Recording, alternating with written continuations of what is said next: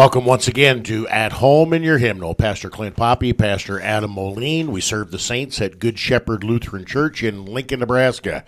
Today we're going to be taking a look at the Lenten season, but more specifically, we're going to be talking about the first day in the Lenten season. We're talking about Ash Wednesday. And we pray that not only will this program in general help you understand the reason behind Lent and our Lenten journey to the cross and empty tomb, but many of the things that are done on Ash Wednesday that you will see in church only on Ash Wednesday. Pastor, uh, you grew up in a non Lutheran tradition. You came into the Lutheran church. You went to a Lutheran uh, college, uh, Lutheran seminary. You served in North Dakota for eight years before coming to Good Shepherd. I can only imagine that you have seen a wide, wide variety of practice with regard to Ash Wednesday. You want to you want to share some of the things that you have seen and witnessed and experienced over the years before we talk about what is um, Lutheran Christian traditional practice with regard to the first day in Lent. Well, sure. Um, there is a, a, wide variety of things that happen on Ash Wednesday uh, for those who even do practice it. There are many who just kind of ignore it, and the season of Lent isn't a big deal. Or, um, you know, when I was growing up in the Disciples of Christ Church, it was kind of a time for uh, skits and things like that in church to, uh, you know, try and teach you some sort of moral value or uh, a way to live your life. Um, I've seen um, drive through ashes uh, up in Fargo where you could, um, you know, pull up to a, a person on the side of the road and they would do ashes on your forehead in the car rather than having it as a part of a church service. I've seen um, and in North Dakota, it was the ELCA. And I'm not trying to lay anything uh, down here in Lincoln. I don't know what happens here, but in uh, North Dakota, there was a couple ELCA churches that mixed glitter into the ashes to teach us about transgenderism and homosexuals, so that you'd have glitter on your forehead instead of ashes. Um, and then there's the traditional. Um, Ashes application that takes place on Ash Wednesday. And uh, with that, there's always the two groups the group that really understands what it means and is repentant, and then also those who get the cross on their forehead to show everybody, hey, look at me. I went to church. How come you didn't? And uh, so we have all these things going on, um, the different ways that people. I don't know if celebrates the right word, but observe Ash Wednesday throughout the world. Yeah, I, th- I think you've set us up very, very well there. Um, when when I was young, growing up in a uh, town that was about forty nine percent Lutheran and forty nine percent Roman Catholic and two percent other, uh, the only people in town that did any kind of ashes on Ash Wednesday or made a big deal out of the outward sign and symbolism on Ash Wednesday were the Roman Catholics. And so the Lutherans, then, because they wanted to distinguish themselves from the Roman Catholics, the Lutherans did not participate in any kind of uh, imposition of the ashes at all. This was a matter of confession to not do it. And so I, I think many of those uh, harsh anti Roman Catholic ideas and sentiments uh, have mostly gone away. I don't want to say they've gone away completely, but they've mostly gone away so that people can take a good, honest look at certain practices in the church to say, is this a Christian practice? Is this a biblical practice? And if we have this in common with other denominations, praise be to God. And if we don't, well, sadly, there's one more division. And it, it is kind of a sorry for interrupting. Oh, go ahead. It is kind of a sad thing when um, the mark of being Lutheran is just not looking like the Catholics. I think sometimes we have that issue. Um, the same time we say that, you know, we're we're not Catholics, so we're not going to do this. We're not going to dress this way. We're not going to wear these vestments. Uh, at the same time, then what's the hymn that we all love, right? On Eagle's Wings, which is written by Catholics. so it's just kind of ironic in that way. And I didn't mean to interrupt and just No, I, here. uh, that that just adds to everything that I'm saying. Now, uh, don't get me wrong. Growing up, um, you know, I'm in my early 60s, and growing up in the 60s and 70s in the church, one of the big worship services in the church was Ash Wednesday. In the early days of the synod, when people only received the Lord's Supper four times a year, Ash Wednesday was one of those four. And so Ash Wednesday, along with Christmas Eve and Easter sunrise service, were the three services where you had to get chairs out. That's how packed the church was. And it was a big deal. But as far as the symbolism and um, you know making making a big deal about what colors on the altar, what the pastors are wearing, the imposition of the ashes, these things were far far away from anything that I experienced as a young boy, teenager, and even young adult. And then it was in the uh, late 80s, early 1990s when we got a pastor, uh, very good pastor, and a very, very good preacher.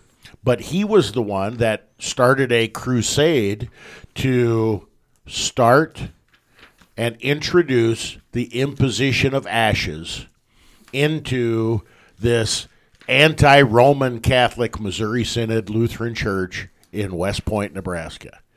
And now, uh, almost 30 years later, it's a tradition. Nobody even thinks about it.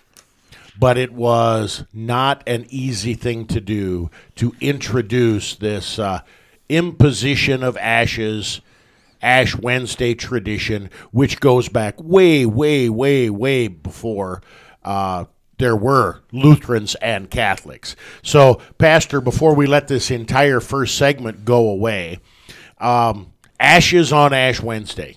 What's the big deal?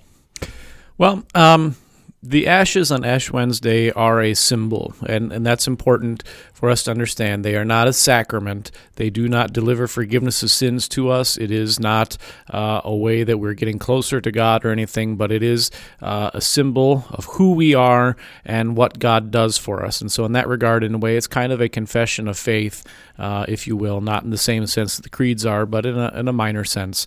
And so, the ashes are placed on our forehead in the shape of a cross, and they are black ashes uh, from the palms that were used in the previous Palm Sunday. The black and the ashes is a biblical symbol, and maybe in the next segment we can look at some of the places in Scripture where it talks about ashes. But um, it is a sign of mourning, of repentance, of things that have gone wrong uh, in our lives, and acknowledging that before God and before our neighbors. And so that black ash symbolizes our sin and what we've done wrong.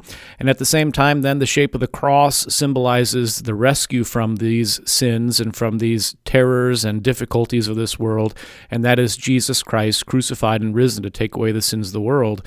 And so the ashes on our forehead have both of those symbolisms uh, taking place within them. Now, Pastor, when you talk about uh, making something on your forehead in the sign of a cross, I cannot help but think about holy baptism. Because when an individual is baptized, a child or an adult, it doesn't matter, when the individual is baptized, the pastor makes the sign of the cross both upon their forehead and their heart, marking them as one redeemed by Christ the crucified. That's straight out of our, our liturgy. And when we are marking someone's forehead in the sign of the cross, uh, there has to be some baptismal connection there. Only this time, rather than doing it um, uh, dry or with water, now we are doing it with ashes. So, how are we connected to baptism in Ash Wednesday?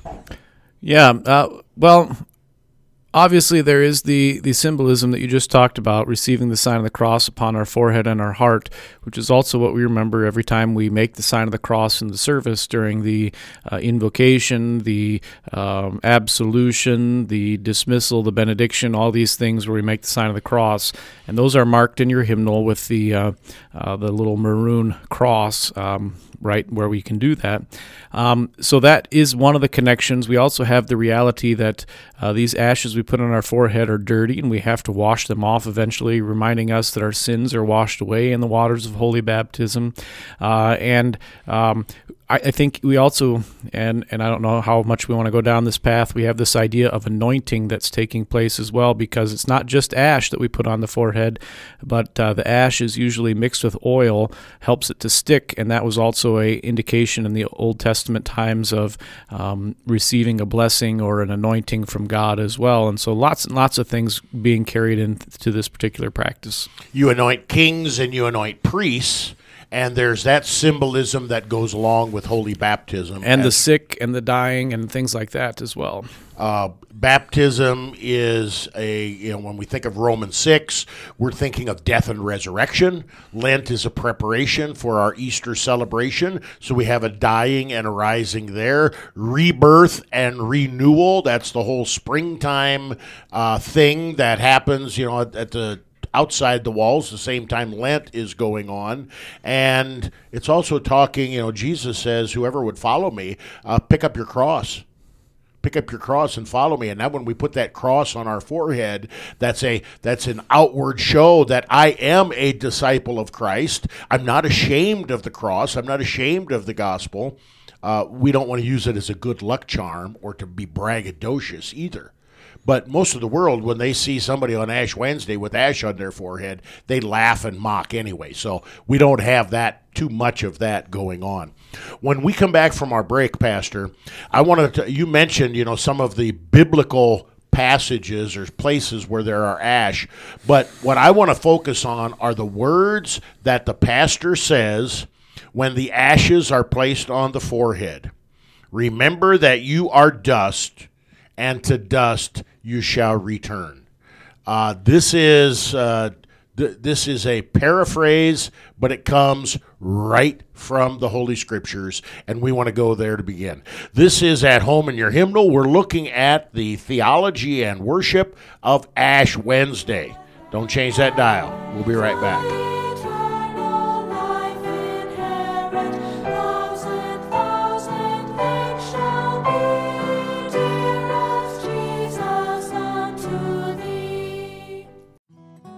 You are listening to KNNALP 95.7 FM, Lincoln, Nebraska.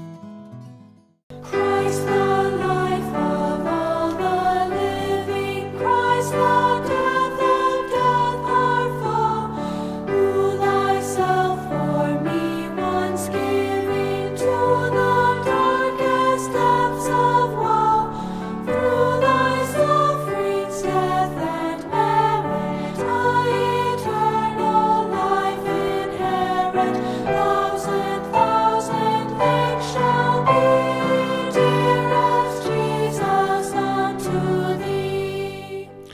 Welcome back to At Home in Your Hymnal, Pastor Poppy, Pastor Moline.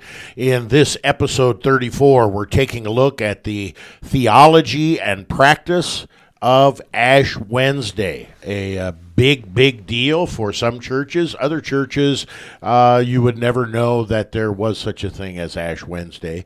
And so we're talking about uh, some of the theology behind Ash Wednesday, some of the uh, practices that are unique in Christendom with regard to this beginning of the Lenten season. The the word Lent is uh, a word that is roughly translated spring or springtime, and while it is variable based on the date of Easter, uh, it usually covers that transitional period, and we see that a lot in the Midwest states. That transitional period in March and April, where things go from brown on the outside to green on the outside. We see from death to life visibly outside, and that's exactly uh, what's happening theologically on the inside with our emphasis during this 40 day Lenten season. Lent begins on Ash Wednesday, and many churches, uh, including Good Shepherd, uh, offers, it's not a requirement, it's not a law, there's much freedom in this, but we offer the imposition of ashes, where people are able to come forward before the worship service on Ash Wednesday and receive the sign of the cross placed on their forehead. Pastor uh, Moline in the earlier segment talked about how these uh, ashes are traditionally ashes that come from the palms on Palm Sunday. They're saved, they're dried, they're burned up and ground into ashes, mixed with a little bit of uh, olive oil or uh, some other kind of palm oil, and uh, then they're put on the forehead. Uh, and while they are put on the forehead, this is how we ended our last segment. The pastor says, Remember that you are dust, and to dust you shall return. Now, that's about as morbid a statement as you can possibly imagine. Uh, Pastor, I don't know what your, I don't know what your uh, history experience has been here. Uh, I've taught people that after the pastor says these words, an appropriate response is Amen. You believe it's true. But I am shocked how many people, when they receive this, the crosses on their forehead, again in the shape of a cross, uh, the ashes on their forehead, and they hear those morbid words from Genesis 3 Remember that you are dust, and to dust you shall return. How many people say, Thank you? Um, and what what a what an amazing, almost curious response. But you can't say thank you unless you know that those words aren't the last words. Pastor, um, talk about those words, where they come from, why they're important, uh, that kind of stuff.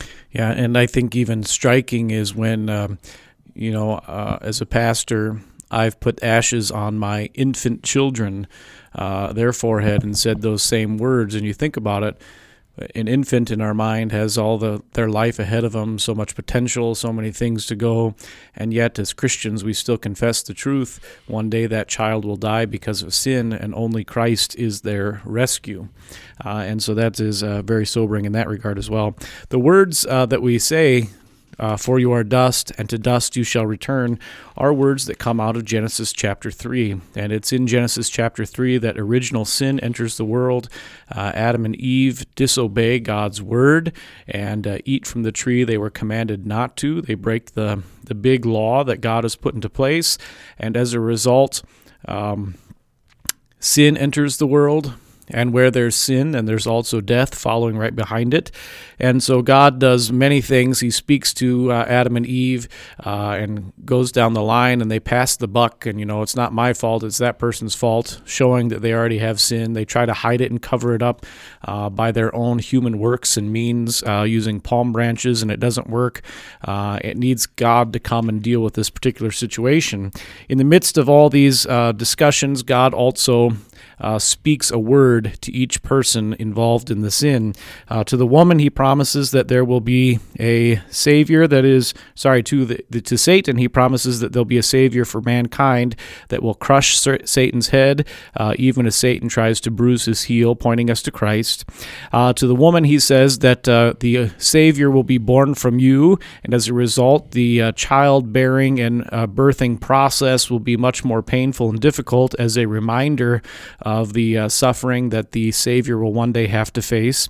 And then we also have uh, a word to Adam that says, uh, because of this, there's going to be this curse upon the land. You're going to have to work really hard uh, to provide for yourself and for your family. And as a part of that one, we have verse 19, which says, By the sweat of your face you shall eat bread till you return to the ground. For out of it you were taken, for you are dust, and to dust you shall return. Uh, and that brings us back then to the creation of mankind, where God formed the man from the dust of the ground and breathed the, the breath of life into him. Uh, just as he came out of dust, so into dust man shall return. And that very, very clearly seen as we think about what happens to our bodies once they're buried. Um, they decompose, they fall apart, they uh, become the dust. And the you know we used to sing when we were kids, the worms crawl in and the worms crawl out. Uh, that's the reality that awaits each one of us when we die. That our body will decompose and return to the dust. And so that's where that reminder comes from. Those words that we say on Ash Wednesday.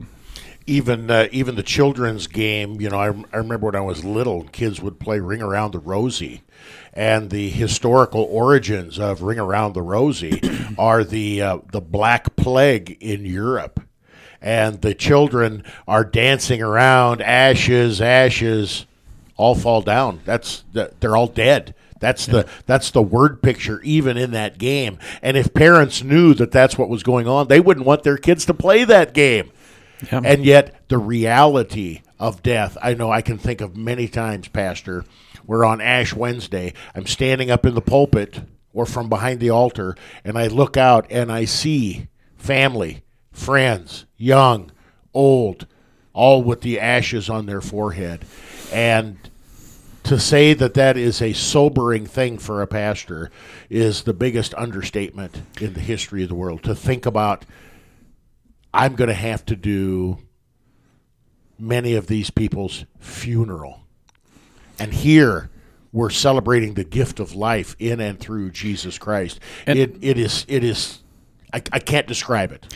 and it, it kind of uh, takes away uh, in, in our society we try to sanitize death so much right so uh, when a person gets sick and death looks imminent we have something called hospice which is a great thing and i'm not putting it down but what does it do it uh, it administers drugs to keep the person calm and relaxed while they're dying, uh, so that we don't see the thrashing about and the pain and the screaming and the yelling. I mean, sometimes we still see that. I remember there was a guy dying from stomach cancer, and there wasn't much they could do to stop the pain. And for six weeks, every breath he took, he said, "Help, help, help, help." Help. And his body was thrashing and his family was there and they were terrified. That's the reality of death. And then when the person dies what do we do?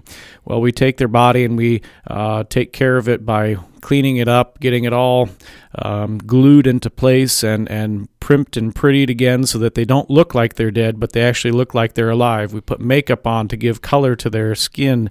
Um, and uh, and so we sanitize death. We don't realize the reality of what it's like. And when we put those ashes on our forehead and say, You are dust, and to dust you shall return, it takes that whole sanitizing out of the way so that we can see face to face uh, the reality of what awaits us. Ash Wednesday is a rare moment of honesty where we admit our mortality and we also give thanks for the fact that our hope, our only hope, is in the cross of our Lord and Savior Jesus Christ, in his death and in his resurrection. Pastor, there there are um, a lot of variations and a lot of options with regard to Ash Wednesday. We talked about how here at Good Shepherd people have the option of receiving the ashes on their forehead before the service begins. This is a somber time. There's no there's no uh, rock and roll band going on. There's no uh, uh, coffee sales out in the narthex. This is somber. This is quiet, and uh, then afterwards, the pastors enter in in silence. And occasionally, you would have a uh, a Lenten hymn that would talk about uh, Savior when in dust to thee, or uh, Jesus I will ponder now, or something like that. But most often, we go right into the Ash Wednesday litany.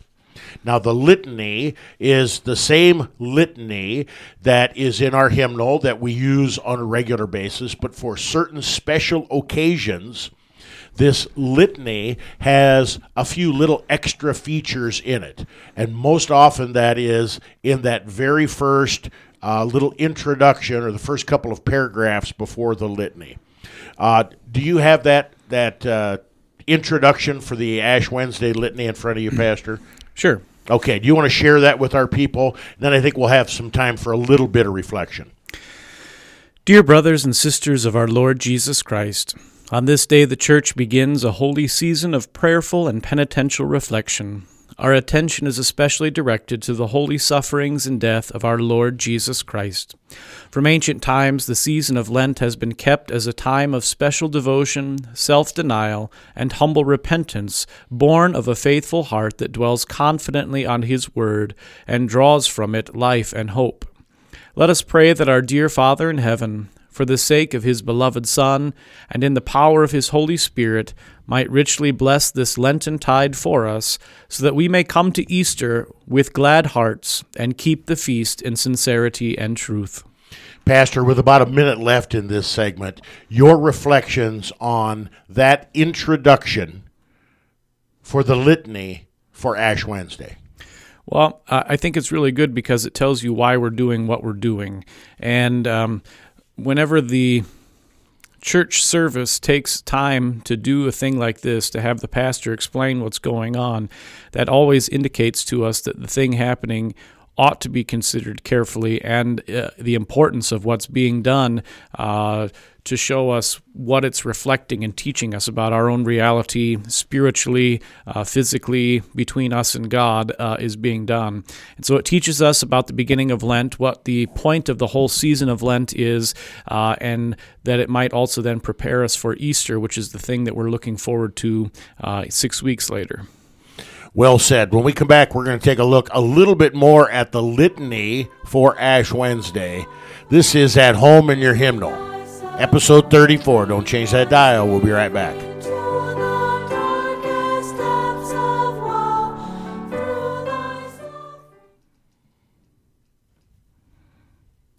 This week's church service is more than hymns and a sermon. Get a more in depth study of this week's message with Pastor Poppy and Pastor Moline on Proclaiming the One. Tune in Sundays at 12 p.m., Wednesdays at 11 a.m., Fridays at 11 a.m., and again at 6 p.m., and Saturdays at 10 a.m. For past episodes on demand, go to thecross957.org backslash proclaiming the one.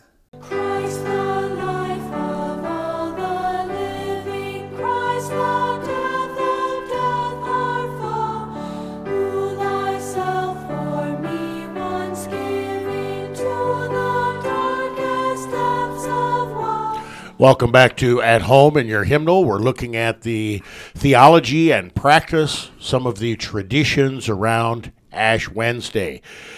At Home in Your Hymnal is to help you be at home in your hymnal, whether you are gathering in uh, corporate worship. And today we're talking about the special opportunity for corporate worship on Ash Wednesday, or whether you're using your hymnal at home for individual or family devotions. One of the things that we like to point out are the many, many features that make uh, your hymnal a an outstanding devotional uh, tool for you or uh, also for your family. On page 288 and 289, there is a brief prayer service called the Litany. And this litany is an ancient, ancient form of prayer. And it is traditional at certain times of year to pray the litany.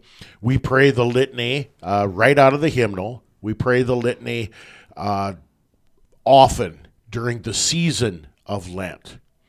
We pray the litany, uh, a unique, uh, expanded litany on uh, during the Easter Vigil. There are other times, and a, a time that sometimes goes by the wayside is the Ash Wednesday litany. We ended our previous segment with the introduction of the Ash Wednesday litany. And before we talk about some of the unique features of this particular litany, some of the expanded parts here that are expanded from our traditional litany prayer that's on LSB page 288. Pastor, thoughts on the litany in general before we uh, come into some of these distinctive differences with Ash Wednesday? Well, um, I guess what I would say is it's a prayer that we all probably ought to memorize, at least the way that it works. It's never exactly the same uh, at the deathbed or uh, from the hymnal or at Easter Vigil or even at Ash Wednesday service. But if you understand the way that it works, you're always able to pray it and to respond to it because it does have a very structured format. And by memorizing it, then that teaches us a way to pray on a normal basis, to uh, to use this prayer and to build on it and to take its format and and uh, adjust it to whatever our needs are at the time we're praying. The word litany itself comes from a Greek word uh, litanos, which means supplication, and that kind of gives you an idea of what the prayer is. But it is a prayer that's supposed to be prayed back and forth. Um, with one person saying a petition and the other person responding, or you can pray it yourself the same way. Uh, but that's kind of what it is, and it's one that Christians ought to know the prayer uh, has a series of very basic, very common responses. Lord, have mercy. Christ, have mercy. Things that you will recognize uh, right away. The prayer also spells out the person and work of Jesus. Um, the holy incarnation, nativity, baptism, fasting, temptation, agony, bloody sweat, cross, passion, death, burial, resurrection, ascension, the coming of the Holy Spirit. It it recounts the entirety of the faith in this short little prayer. And we want to talk about some of the distinctive features of this uh, particular prayer here. And, uh, Pastor, do you want to talk about the uh, to prosper the preaching of your word? That part of the prayer. Do you want to uh, share share with us what that is and why that is an addition during the Ash Wednesday uh, ce- celebration service? Yeah, um, is the uh, I don't know if it's the middle section uh, you would say of the litany. Uh, we we have this petition. We begin with, "We poor sinners implore you to hear us, O Lord," and then we tell him the things that we'd like for him to hear us say. And uh, the first one of those in this particular Ash Wednesday one is to prosper the preaching of your word, to bless our prayer and meditation, to strengthen and preserve us in the true faith, to give heart to our sorrow and strength to our repentance. And I think that last word there is the key. The season of Lent is a season of repentance, and uh, that means self reflection upon our sin, uh, desiring to turn away from it, and to have faith in Jesus Christ. All these things are caught up in the word repentance. Um, and so, how does that happen? And the answer is given in this petition through the preaching of God's word, through our prayer and meditation on God's word. Uh, in those ways, we are strengthened and preserved in the true faith. And so, we're asking that during this season of Lent, we might be eager to hear God's word, to believe it, and to understand its implications for us and for our life. Faith comes by hearing. God's word is clear.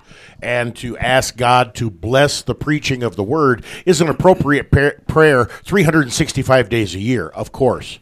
But as we hear the word of God, we believe the word of God, and we respond to the word of God. And the specific response that we are praying for during this Lenten uh, season is a repentant heart and a turning to repentance and strength to be truly repentant. It is a magnificent prayer. Now, the next petition, and again, we have three specific petitions here in this Ash Wednesday litany that are not in the regular litany. So the next one, um, golly, is this is this a mission and evangelism kind of a petition, Pastor? Do you want to pray that and then expound on it?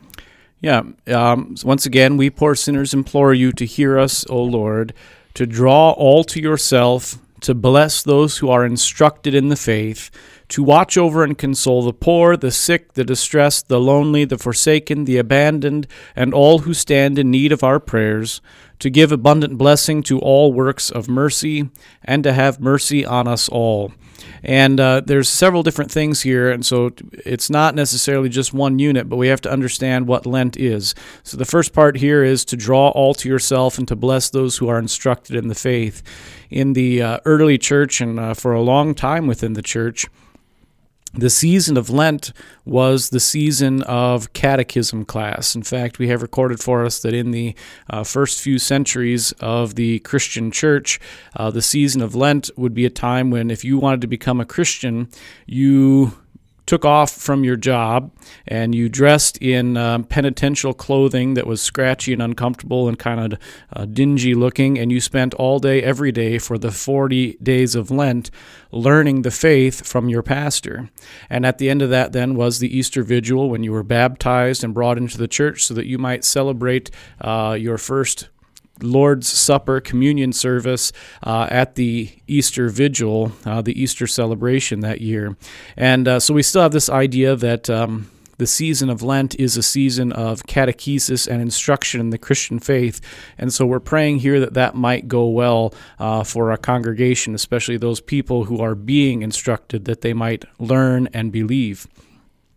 The next one then is uh, to watch over and console the poor, the sick, the distressed, the lonely, the forsaken, the abandoned, and all who stand in need of our prayers.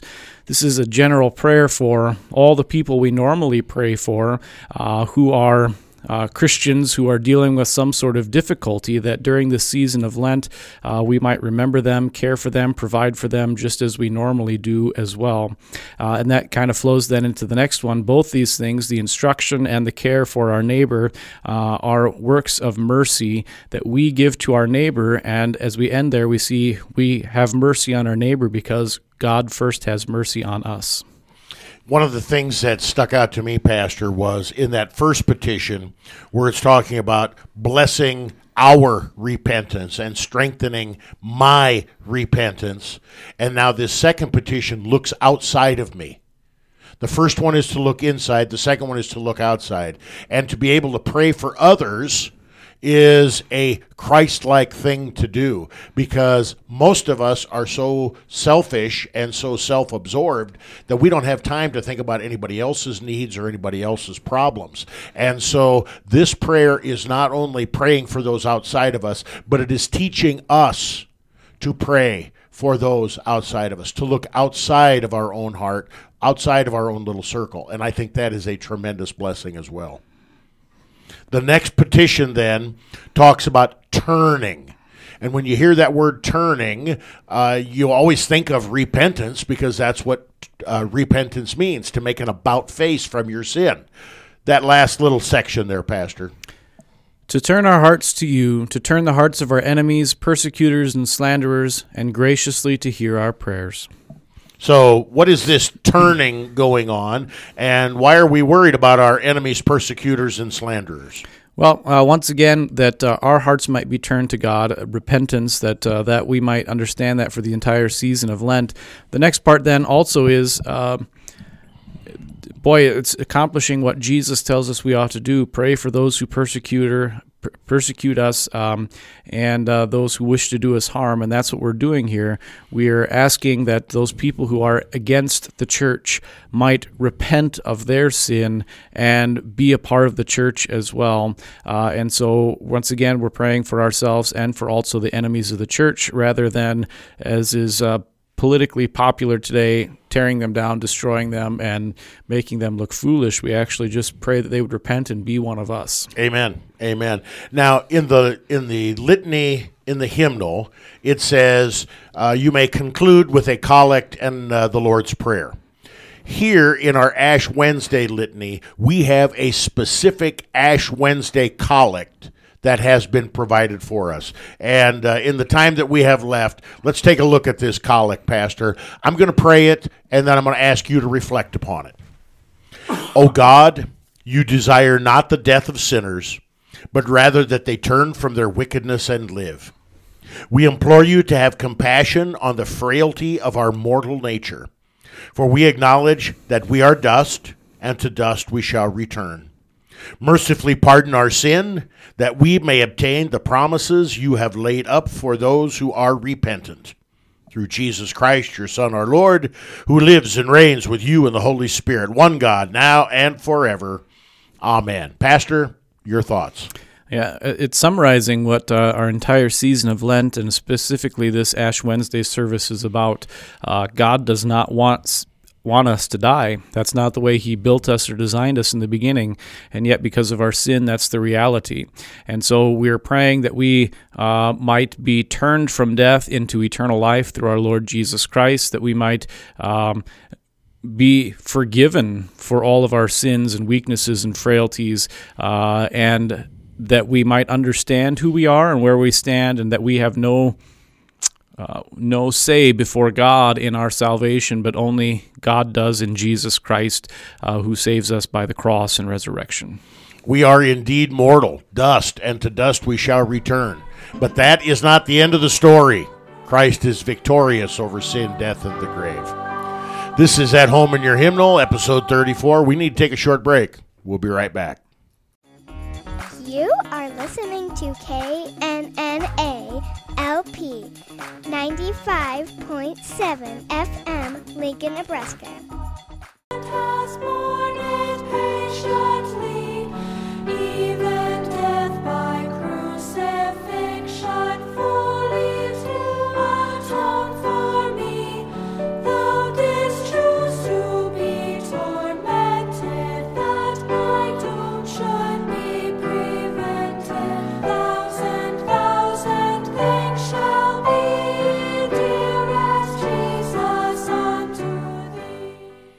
Welcome once again, and welcome back to At Home in Your Hymnal. This is episode 34. We're taking a look at the Ash Wednesday worship service, the theology and practice, not only of Ash Wednesday, but taking a wider look at some of our Lenten themes and Lenten practices as well.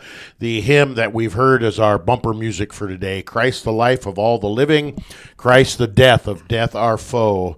Uh, a great Lenten hymn, and every time I hear that hymn, I think about our brothers and sisters in Christ in the Lutheran Church in Haiti. This was the uh, standard and traditional communion hymn that uh, the folks in Haiti sang, and uh, two of my uh, dearest, dearest friends in Haiti, uh, Pastor Louis and also Pastor Louis' brother-in-law Leonard, over the last few years have been uh, murdered for the faith, and I long and look forward to seeing them once again in heaven. We looked in our last segment, Pastor, at the Ash Wednesday litany. And uh, thank you. I think you did a, a marvelous job of unpacking that prayer and also the specifics that we're praying for during Ash Wednesday and the season of Lent. After the Ash Wednesday litany, which also follows the imposition of pra- uh, ashes, if your church chooses to do that, or if you and your Christian freedom choose to do that.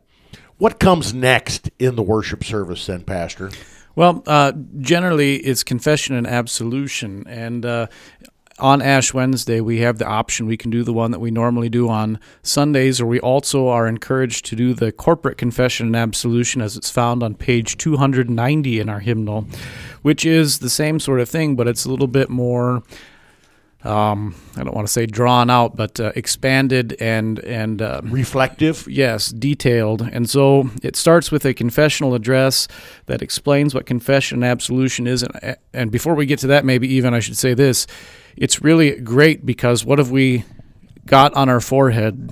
We have these ashes that tell us who we are. Uh, what have we just prayed in the litany? That we're sinners and that we ask God to give us mercy and grace and peace uh, according to His grace. And and now we're going to confess our sins here so that we can after all these things hear the absolution where the words are spoken that our sins are forgiven by Christ's death on the cross and our glorious um, uh, Savior's work of resurrection as well. And so um, Corporate confession and absolution uh, begins with the confessional address in which we say we're going to go to the Lord's Supper. And so we want to be honest and truthful about who we are. We are sinners. We are guilty. We have gone against God's word uh, by thought, word, and deed. Uh, we're going to talk about what Christ's body and blood is and how that brings us forgiveness so that we might understand that and believe that. And uh, then we're going to get into the confession of our sins here after that. And so um, it's really a great way to continue the Ash Wednesday service to prepare us for the season of Lent, and probably something we ought to do more than just at Ash Wednesday during the season of Lent. You know, in our catechism, and sometimes we just need to return to the basic ABCs of the faith in the catechism. In the catechism, we see that repentance is not one part, repentance is not three parts, repentance is two parts.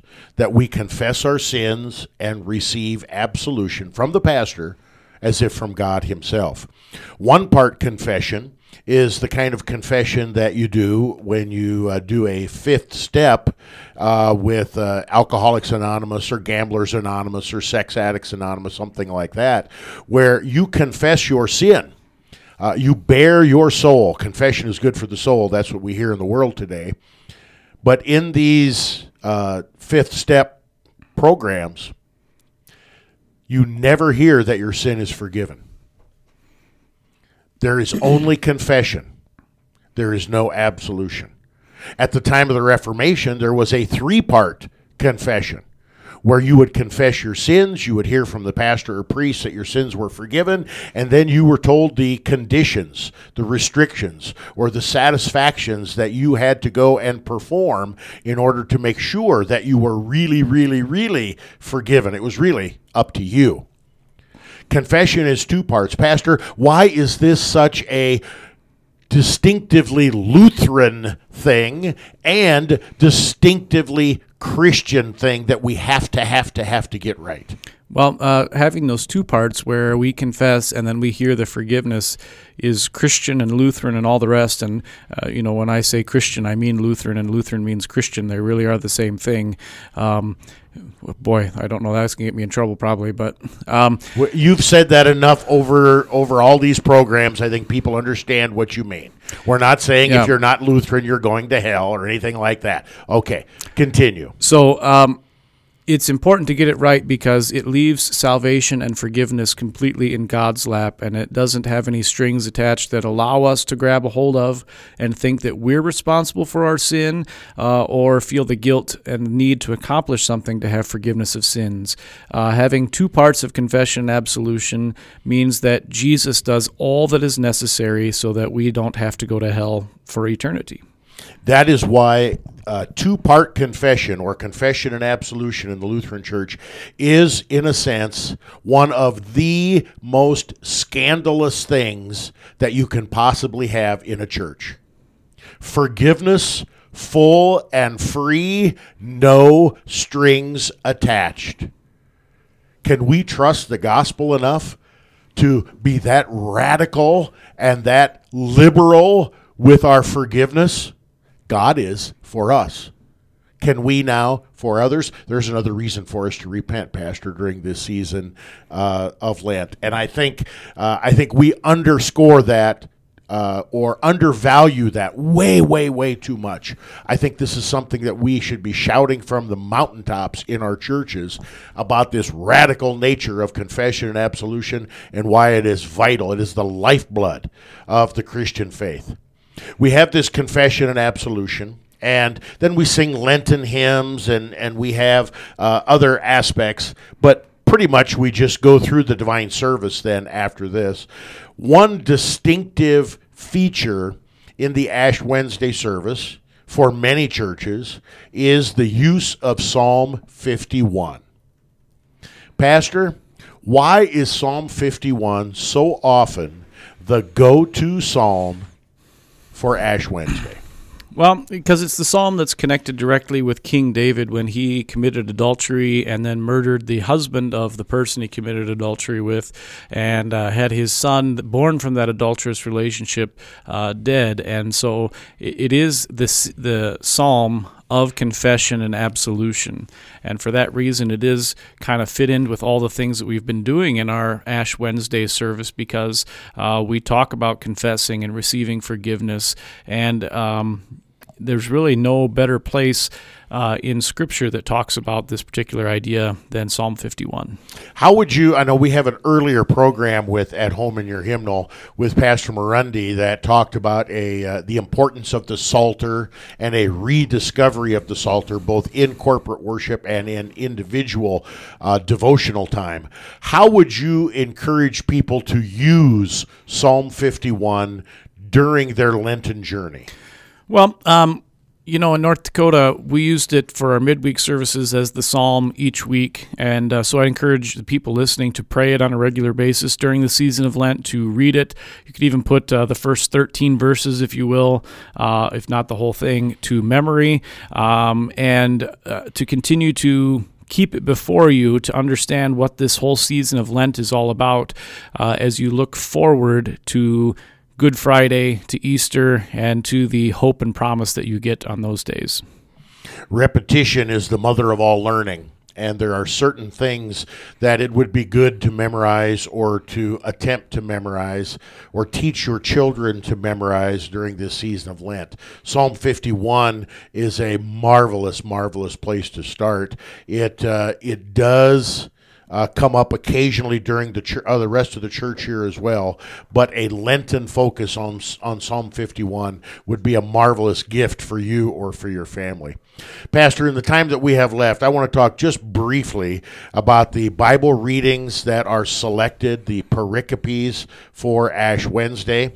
The introit, believe it or not, is not from Psalm 51. It is from Psalm 57. That is another great Lenten psalm. And uh, along with the other penitential psalms, Psalm 6, Psalm 32, Psalm 51, uh, and there, there are seven penitential psalms that uh, would be also great for reflection during Ash Wednesday. The gospel reading, the traditional gospel reading for Ash Wednesday is from the Sermon on the Mount. And the traditional, traditional reading talks about when you fast, do not look gloomy like the hypocrites, for they disfigure their faces, that their fasting may be seen by others. Seems like an odd choice on a day when we're going to put things on our foreheads that may be noticed by others.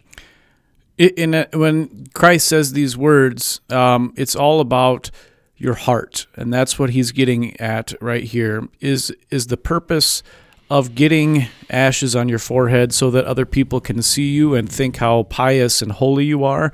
Or is it really truly a confession of who you are and what the consequences of your sin are and who your Savior is? And so it's a faith issue uh, more so than the actual action issue, if that makes sense. Does it does, and um, in the Old Testament uh, reading, the traditional Old Testament reading is from Joel chapter two, and that Joel passage. Uh, let me look it up here. Joel two. 12 Yeah. to 19 that's the traditional one and there's some um, Yet even now declares the Lord, return to me with all your heart, with fasting, with weeping and mourning, and rend your hearts and not your garments. Goes right along with that gospel lesson. And in Divine Service Setting 1 in LSB, the Lenten response that replaces the Alleluia verse comes from there. Uh, Return to the Lord your God. re- return to the Lord your God. Okay, so that's right where that comes from. The alternate, I think, is uh, amazing. The alternate Old Testament reading. And uh, so you would hear that in the churches that do the alternate readings every other year. Jonah 3 1 to 10. Jonah 3, 1 to 10. Why is Jonah sometimes preached on or used during this season of Lent? Uh, well, boy, how do, how long do we have?